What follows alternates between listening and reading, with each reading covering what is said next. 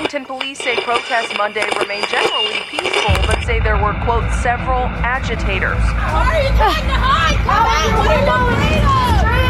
on, Send me another unit, please. Send me another unit. Look what you did to my store.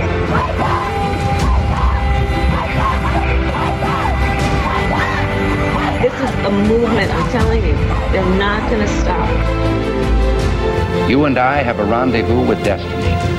We'll preserve for our children this, the last best hope of man on earth, or we'll sentence them to take the last step into a thousand years of darkness. All right. Welcome back to Into the Fray. My name's Aaron, and I'd like to give a big thank you to everyone who's followed me all the way to episode two. All right. So, uh, there's a lot of big stories coming out now about individuals who are targeted by rioters, public pressure, even by their friends.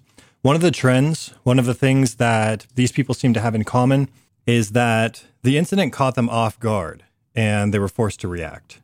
When something happens suddenly and we're unprepared, we have to make immediate decisions based on incomplete information and without sufficient time to really process. We don't have time to consider the facts, to weigh the options, or to play out possible scenarios, the tools that we typically use when making consequential decisions. What we do instead is react. We don't rise to the level of our expectations, we fall to the level of our training. That came from Archilochus, a soldier and philosopher in ancient Greece. I've seen the same sentiment repeated over and over again in self defense and security books and in active shooter training.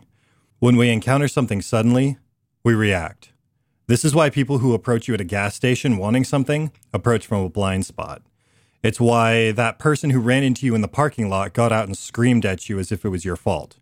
If they catch you off guard, they know that you're likely to freeze and comply. American society, for all the talk of individuality, reinforces compliance at every turn. Most of it's necessary to have a civil society, but it does come with some unintended consequences. From an early age, we're taught to sit still, wait in line. When we drive, we're taught to park in the lines, drive the speed limit, follow the lights.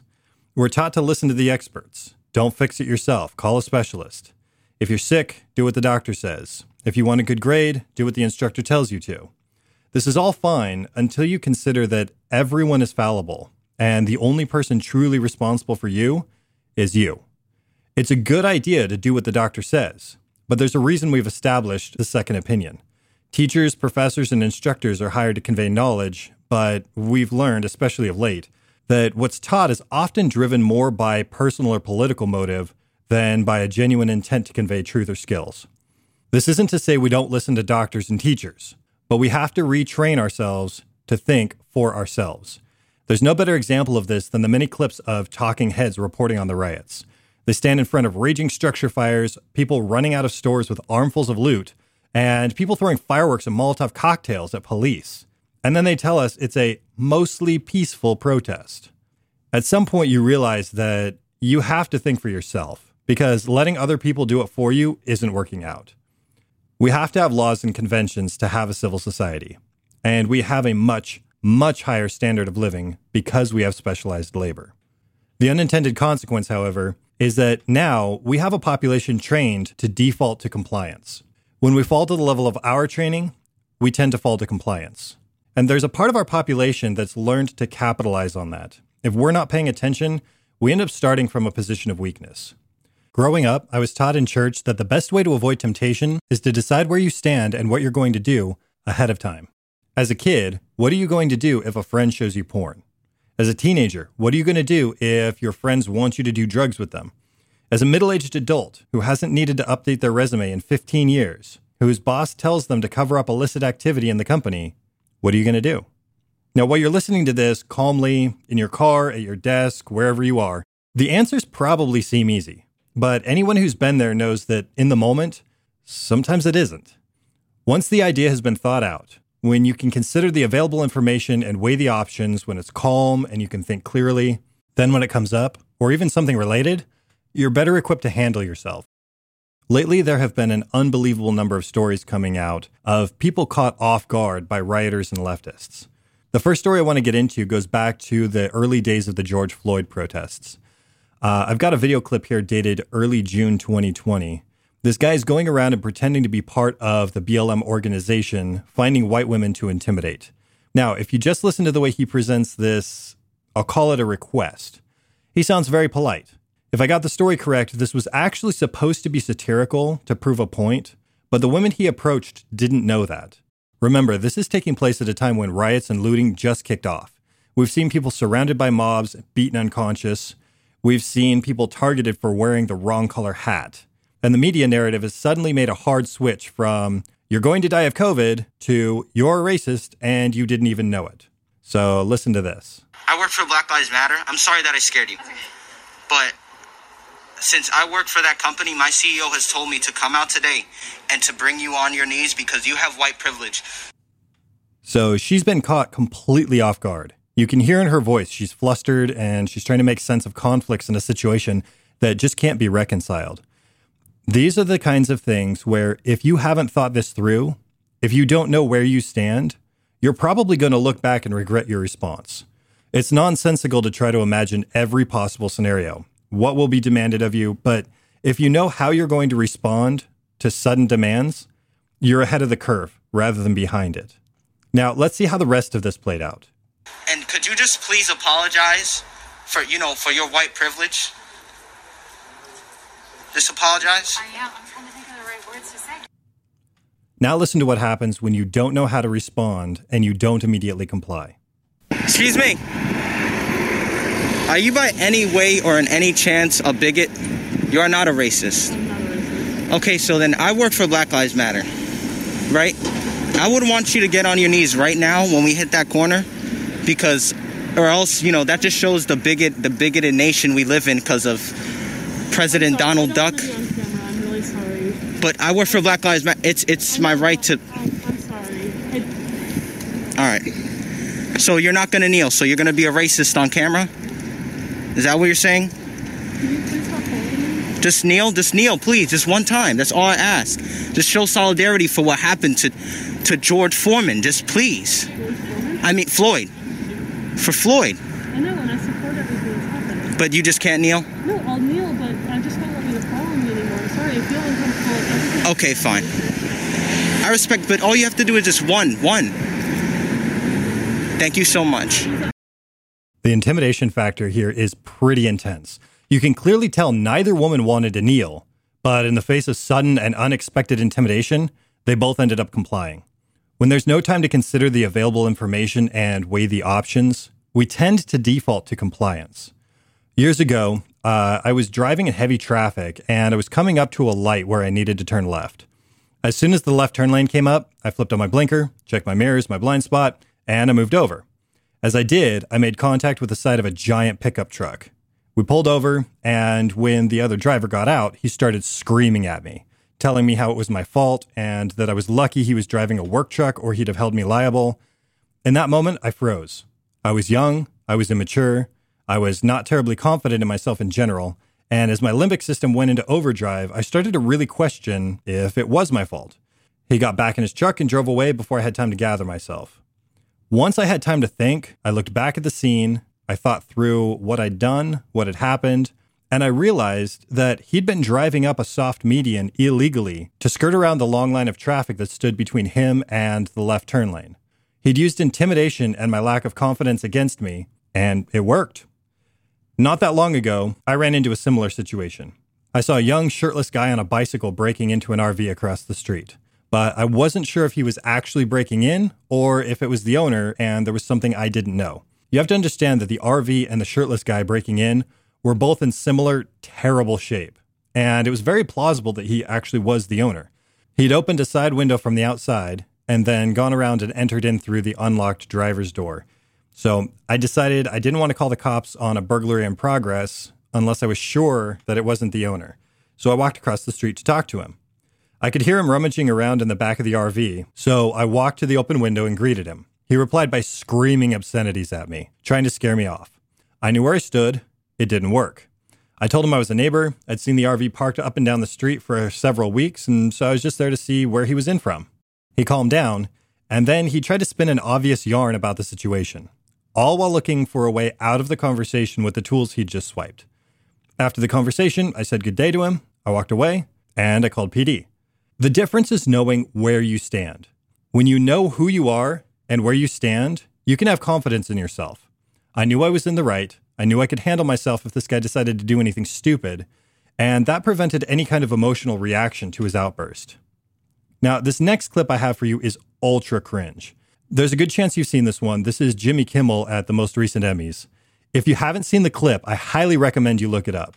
In my opinion, this is the face of a man who is not at all comfortable with what's happening to him and is trying to decide on the fly if it's worth playing along, hoping that he can reclaim his former glory at some point, or if he should just tell Anthony Anderson to stuff it and be done with it. He chose poorly. Listen to how this plays out. Please welcome nine time Emmy nominee Anthony Anderson.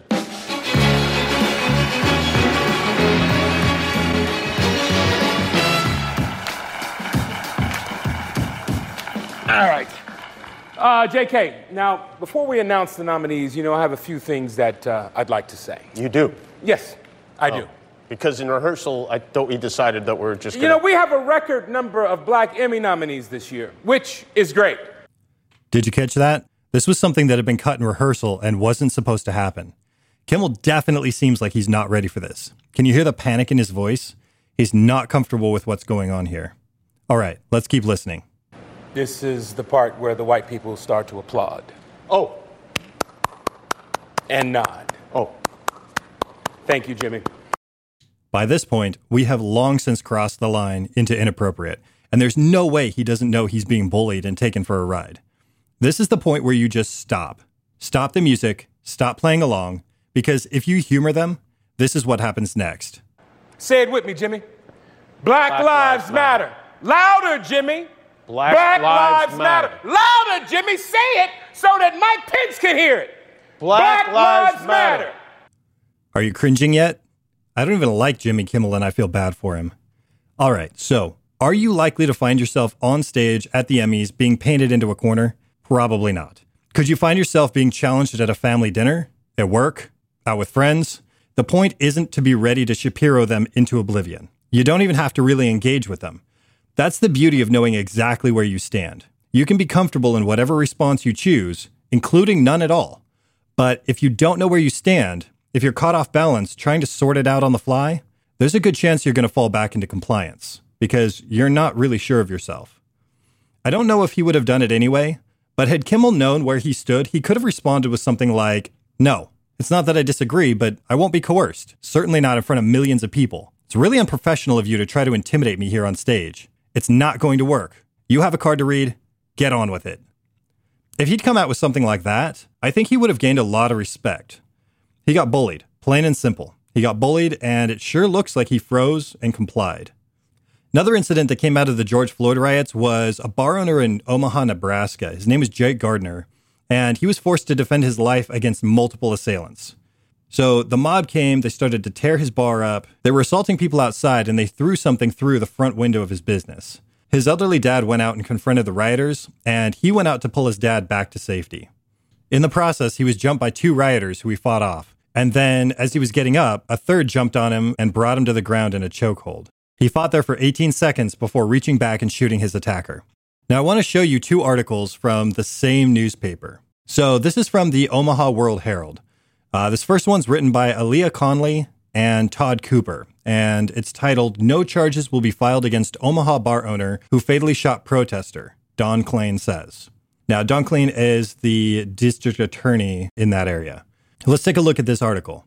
A surveillance video from Gardner's Bars, played Monday at a press conference, shows a group of young people, including Scurlock, uh, the guy who ended up getting shot, approaching Gardner. Walking backward, Gardner lifts his shirt to show a handgun, then pulls it to his side and continues backing up. Two people from Scurlock's group, a man and a woman, tackle Gardner, who ends up on his back in a puddle in the street. He fires twice in the air. He characterized them as warning shots in an interview with Omaha police. The two people run away from him. Four seconds after that, Scurlock rushes from the sidewalk and dives on Gardner. Kleine said Scurlock was on Gardner's back and had his arm around the bar owner's neck. Gardner could be heard on another bystander's video hollering, Get off me, get off me. His right arm pinned, Kleine says. Gardner switched the gun to his left hand and fired over his shoulder. The bullet hit Scurlock in the shoulder neck area, killing him. Under Nebraska law, a person can be justified in killing another if he has a reasonable belief that deadly force is needed to protect himself or others. Now, there was a group of people, the district attorney, the detectives, and some other people from the district attorney's office, who all got together, watched all the footage, went through all the facts, and they decided that he was clear, that this was a justifiable self defense situation. Uh, back to the article. No one in the room disagreed with the decision not to file charges, Kleine said. This is pretty straightforward stuff. Now, this article was from June 1st, 2020. Now I want to take you to September 18th, 2020. Same newspaper. Once again, Todd Cooper is writing this, and it's titled Warrant to be Issued for Jake Gardner, Omaha bar owner charged in death of James Scurlock. So let's take a look at this article. A warrant is being issued for the arrest of the former Omaha bar owner who shot a 22 year old man to death May 30th. A grand jury on Tuesday charged Jake Gardner, 38, with four felonies manslaughter, attempted first degree assault, making terroristic threats, and use of a weapon to commit a felony. The DA knew the incident was completely justified self defense. Initially, he cleared the case and stated as much. No new evidence came out changing the facts of the case. The only change was pressure from the mob. Intimidation is a powerful thing. It's called an ad populum fallacy, where we accept the false premise that if the majority or a perceived majority believes something, then it must be right. Now, I'm not sure if he succumbed to an ad populum fallacy or if he was afraid not reversing his decision would result in further riots, or if he was just afraid that the mob would threaten his prospects for reelection. But in the end, he abandoned his principles and caved.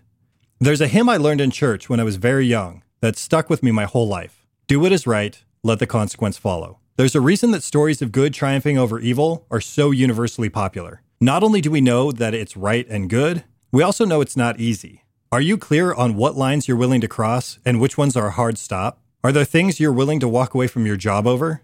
Your friends? Your state? What are you willing to risk your safety over? Do you have the courage to say, that's wrong, and I stand firm against it? In all this, I've been talking about knowing where you stand. Part of that comes from staying informed, but by far, the largest part of that comes from knowing what your values are. What's right and wrong? What's acceptable and unacceptable behavior? Where is the line that you won't cross? If you don't know what values inform your decision making before they're tested, then in that moment, you'll be making it up on the fly and you'll almost certainly get it wrong. Do you know where your moral boundaries are? What would you do if your boss asked you to write a memorandum on whiteness in your office? Or toxic masculinity? What would you do if someone broke into your home right now? What would you do if someone at the store started harassing your spouse? What would you do if you were sitting at a restaurant surrounded by rioters and one of them came and forcibly sat on your spouse's lap, what would you do? Have you ever asked yourself when you'd be justified using physical violence? What about taking a life? These are not things you want to have to sort out in the moment. One of the most important parts of knowing where we stand and where our boundaries are is why we're standing there and why those boundaries are set where they are. Let's use freedom of speech as an example. One of the issues I have with Texas v. Johnson, the decision that said flag burning was protected speech, is that it extended the boundaries of protected speech into the realm of protected expression. The First Amendment protects speech because communication and the open exchange of ideas are critical to a free society. But when that decision dropped, it opened those protections to include physical expression. There was no longer a hard line between speech and action. Now we have people blocking freeways, burning structures, and attacking police in the name of expression. Once that hard boundary between speech and action was breached, the floods rushed through. In my opinion, by not examining what protected speech is, why we protect it, and where the boundaries are, the courts created protections that are now used as an excuse to violate freedom of speech. Rioters don't care that they're breaking the law, and local officials often seem unable to tell the difference. Both groups just know that the hard boundary has been breached, and they excuse themselves by it. By fabricating freedom of expression and creating space for physical intimidation, the courts broke freedom of speech. So far, we've been talking about values and knowing where you stand morally, but there's also a physical safety component to this. Are you prepared to respond appropriately when you or people you care about are threatened? This gets complicated. There's not only a moral side to this, but there's also a legal side. Both have to be duly considered, and they're not always compatible.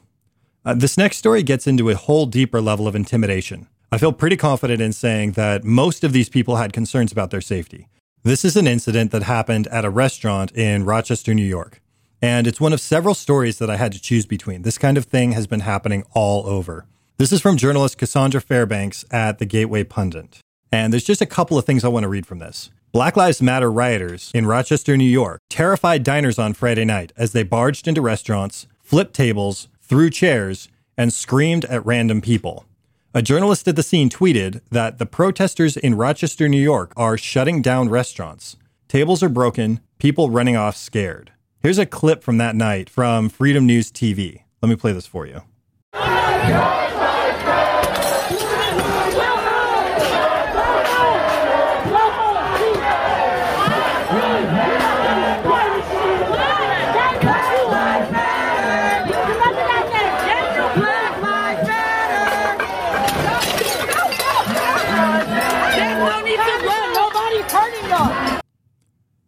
How about them peaceful protests? What would you do if you were sitting in that restaurant? If you didn't find that at least a little bit shocking, you should probably pinch yourself awake right about now. There's shattering glass, people screaming and running. That's some serious harassment. Let's listen to a little bit more of what was happening that night.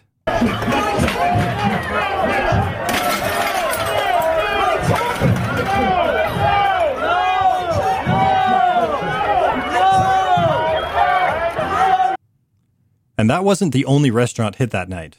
Let's go for round two. It's a little difficult to understand what they're saying at first. As they're marching through open air dining, they're chanting, Clear this bar, clear this bar. And then, if you don't give us our S, we'll shut S down. And then the real party starts. Here we go. If you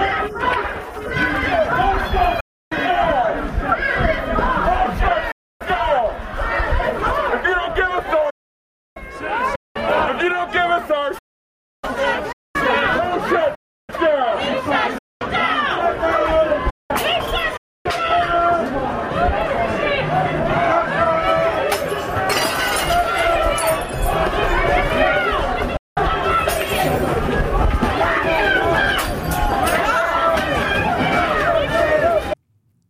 How about that?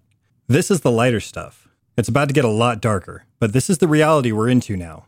So I'm just going to jump straight into this next one from Provo, Utah, of all places. This is from KUTV, and it was written by Morgan Saxton. So it says A video being shared online showed a white SUV stopped by protesters at an intersection.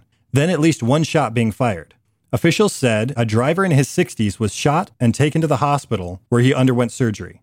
Police say a man driving a white SUV was pulled into the right lane in an attempt to turn onto Center Street when several protesters began crowding the vehicle. Police said a male protester ran to the passenger side of the SUV, pointed a handgun at the driver, and shot one round through the window. The driver was struck by the bullet and fled the scene. The gunman shot a second round that went through the rear passenger window, according to video obtained by police. The same protester later approached another vehicle at 500 North University Avenue and broke the window with the handgun, police stated in a Facebook post. Once again, I had to limit what I chose out of entirely too many articles about rioters attacking people in their vehicles. What will you do if you find yourself suddenly surrounded by rioters? Have you thought it through? This next one has been a common occurrence as well. I've lost count of how many people I've seen mobbed in their cars. The more unlucky ones get pulled from their vehicles and beaten. Best case scenario, you hope you have comprehensive car insurance to cover the damages. This next clip is a woman trapped in her car, surrounded by rioters who are beating on her car and screaming at her, and she calls 911. We've come to rely on public services for our peace of mind. We're trained from wee little tadpoles that if we have a medical emergency, we call 911. If we're in danger, call 911. These services are critical, and they've improved our lives probably more than we realize. But we can also see just how fast that system we rely on can become operationally ineffective. In this case, it was politics in Fredericksburg, Virginia. This is her 911 call. All right, they're on my car right now. But we would suggest you slowly drive through the area. Don't hit anyone with your vehicle. I and can't. this I cannot get out of here. You have to be patient, but I'll, I'll let the officers know, okay? Are are you serious? The you city guys told us cannot that we can't do anything, ma'am. The city told us that this is a sanctioned event. Get out of my car. You know this is going to get dangerous. I got a kid here. Yes, ma'am. It was just that you call up City Hall to let them know about your frustrations because Get we're all very out of the frustrated. way. Get out of the way. This is getting scary. I, oh, they're on my car. They're on my car. And I got a little girl in the car crying. Are you kidding me?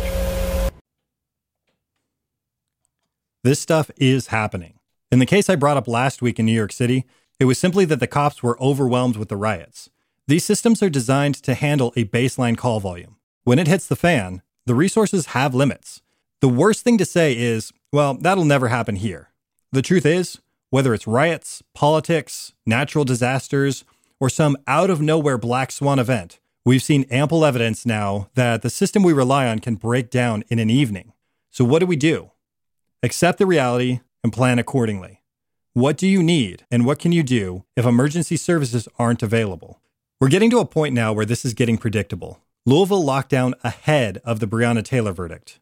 It's just presumed now that anything that the left doesn't like will be met with riots and violence. And what happened? Two cops were shot, and the city rioted all afternoon and all night. In fact, pretty much every major city in the US ignited. I'm refraining from giving specific advice on these incidents because the circumstances of every event are unique, and I'd be doing you a disservice to try to present a one size fits all solution. The point of all this is to bring these things to your attention so that you can start to consider them in light of your own circumstances. The last one I want to play for you brings up both the topics of safety and morality. I really believe we have a moral obligation to stand up against these violent mobs. That doesn't mean we go fight them in the streets. I hope this doesn't escalate to that point. But we have to put pressure on political leadership to empower law enforcement on this. The laws to deal with this are in place.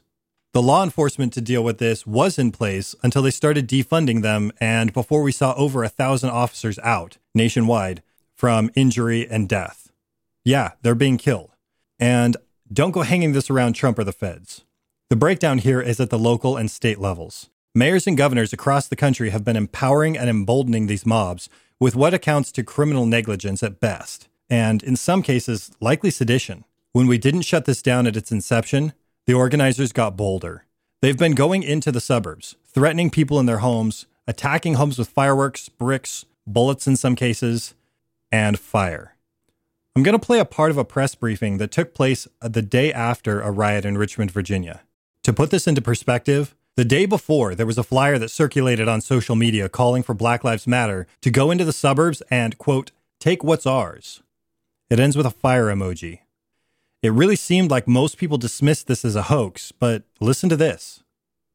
We've noticed on many occasions that those that started out along amongst the, uh, the peaceful protest, once it turns violent, they are immediately leaving the area, but oftentimes uh, still being assaulted and, and battered.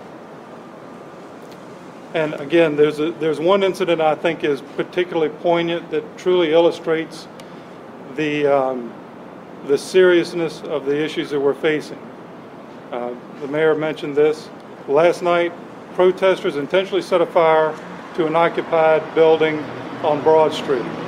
This was not the only occupied building that has been set fire to over the last two days, but they prohibited us from getting on scene. We had to force our way to make a clear path for the fire department. Protesters intercepted that fire apparatus several blocks away with vehicles and blocked that fire department's access to the structure fire. Inside that home was a child. Officers were able to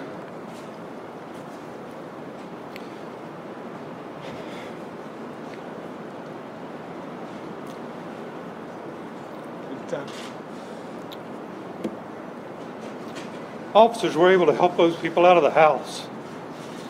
We were able to get the fire department there safely. Um, sorry. This is real. These are real people with real lives who are really having their homes burned and the lives of their children threatened. This is not off in some faraway third world country. This is here. Most of the examples I've pulled are not one offs, they're examples of a type. A lot of these I've had to choose from one of three, five, a dozen stories. These rioters and organizers are coming from all over the country to incite violence and destruction. When you look at the news and ask, how can these people do this to their own community? Oftentimes they're not. Tim Pool is a journalist who used to cover conflict and crisis all over the world, and he said that anytime he headed off to another riot in the US, there would be two types of people on the plane journalists and what he called riot tourists. Listen to the rest of this brief. As the mayor said, this isn't Richmond. And it truly is not Richmond. It's not even Virginia. It's not even the mid Atlantic. We have intelligence that we're working on presently so that we hope to be able to file charges following up from this, we have people from across the country who have traveled many states to be here. We know that this is an organized effort. We're committed to try and identify those that are behind it, and we're doing our very level best to arrest those that are perpetrating the violence on our community, our city, and our citizens. So, with that, I'll, I'll turn it back over to you, Mr. Mayor. Preparedness gives you peace of mind when the grocery stores are swamped and there's no toilet paper to be had. It allows you to leave a bad work environment without fearing that you won't be able to feed your family. It sets you up with a place to go if you have to leave unexpectedly, and it allows you to get out of a hot area without getting jammed up on the same roads everyone else is panic fleeing on. It means when you're driving home and you roll up on an unexpected mob, you already know what you need to do to get out. And it means you know what you're going to do if they come to your neighborhood or your home. You have to know where you stand before anything happens. You have to know what your values are and what principles guide your decision making. You have to know where your boundaries are and what you're going to do if they're crossed. And you have to know where, exactly, that line in the sand is drawn, the one you're not willing to cross under any circumstances. I think the reaction to the Breonna Taylor decision should serve as a warning. I don't think there's any way this election can turn out that doesn't spark the biggest, most widespread riots yet. If Biden wins, they're going to press the advantage and push him to bend to their demands. If Trump wins, well, we've already seen what happens when the mob isn't happy with something. All right, I'm going to call it here. I hope this gives you some food for thought. You can find me on Twitter and Parler at Real Into the Fray. And if you like this podcast, if you think there's some value in what I do, then do me a favor and share it with your friends and family. I'll be back again next week with a deep dive into the Kyle Rittenhouse situation.